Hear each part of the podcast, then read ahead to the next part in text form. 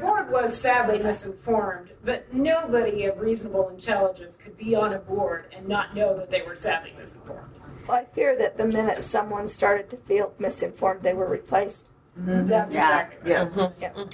Mm-hmm. That is what happened repeatedly. Yeah. And that's why you have this track record Where we're of at. us trying to get the school to pay attention and them, you know, doing just the basics, just the minimal to fix it, and then backsliding as soon as we turn it back. You ask a question. And that's what the Body is director is now buried. telling them, oh, just wait, the commission will get tired and go away. Well, we're not going away this time. You know, but this does Not, speak not to vote on them yet. is how do we how do we break the cycle? I mean, you know, there are lessons learned here for us. I think we approve strong schools to start with, so we don't get these Right. ones that have all this turmoil right from the beginning because they almost never recover. And this is not just our observation in Idaho, this is nationally. You just don't see those weak schools get better, hardly ever. Well, Uh, Heritage. Heritage, which one?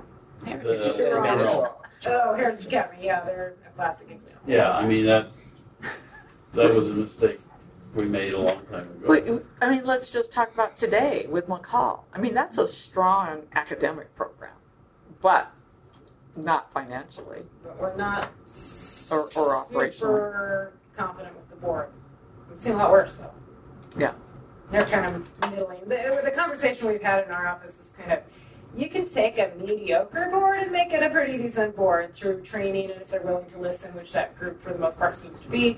You can't take a really bad board and make it even a decent board. Yeah.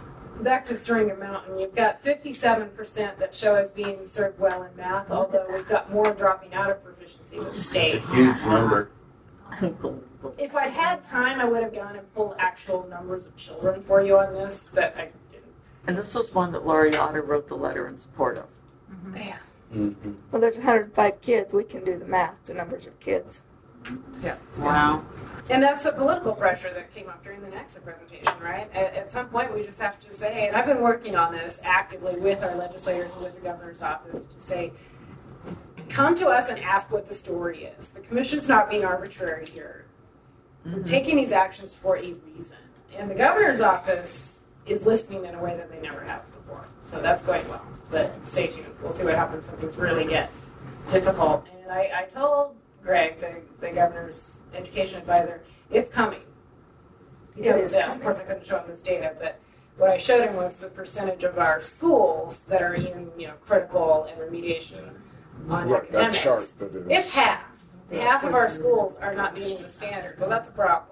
So he, he knows. He's warned. We can't show them, though, the public data on their report card, because that can't be looking good either. Yeah, but in a lot of their cases, it's masked because of their system. Small numbers.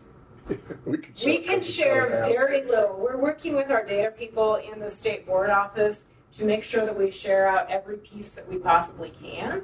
This year, we had to mask a whole bunch because there wasn't time for them to help us sort through what could and could not be shared, because it's not as simple as just this school's number. If you're looking at, say, a median SGP, technically, somebody really smart could figure out what one individual student's score was at a small school if they knew who was on either side of that median. So it, it gets very complicated, and the data people are just erring on the side of caution. So the only thing we were able to share out this year was their overall academic score.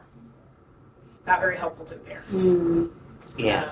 Um, Well, and here we are in Idaho where homeschooling is a huge deal and there's a huge discrepancy between homeschool students as to who's achieving and who's not.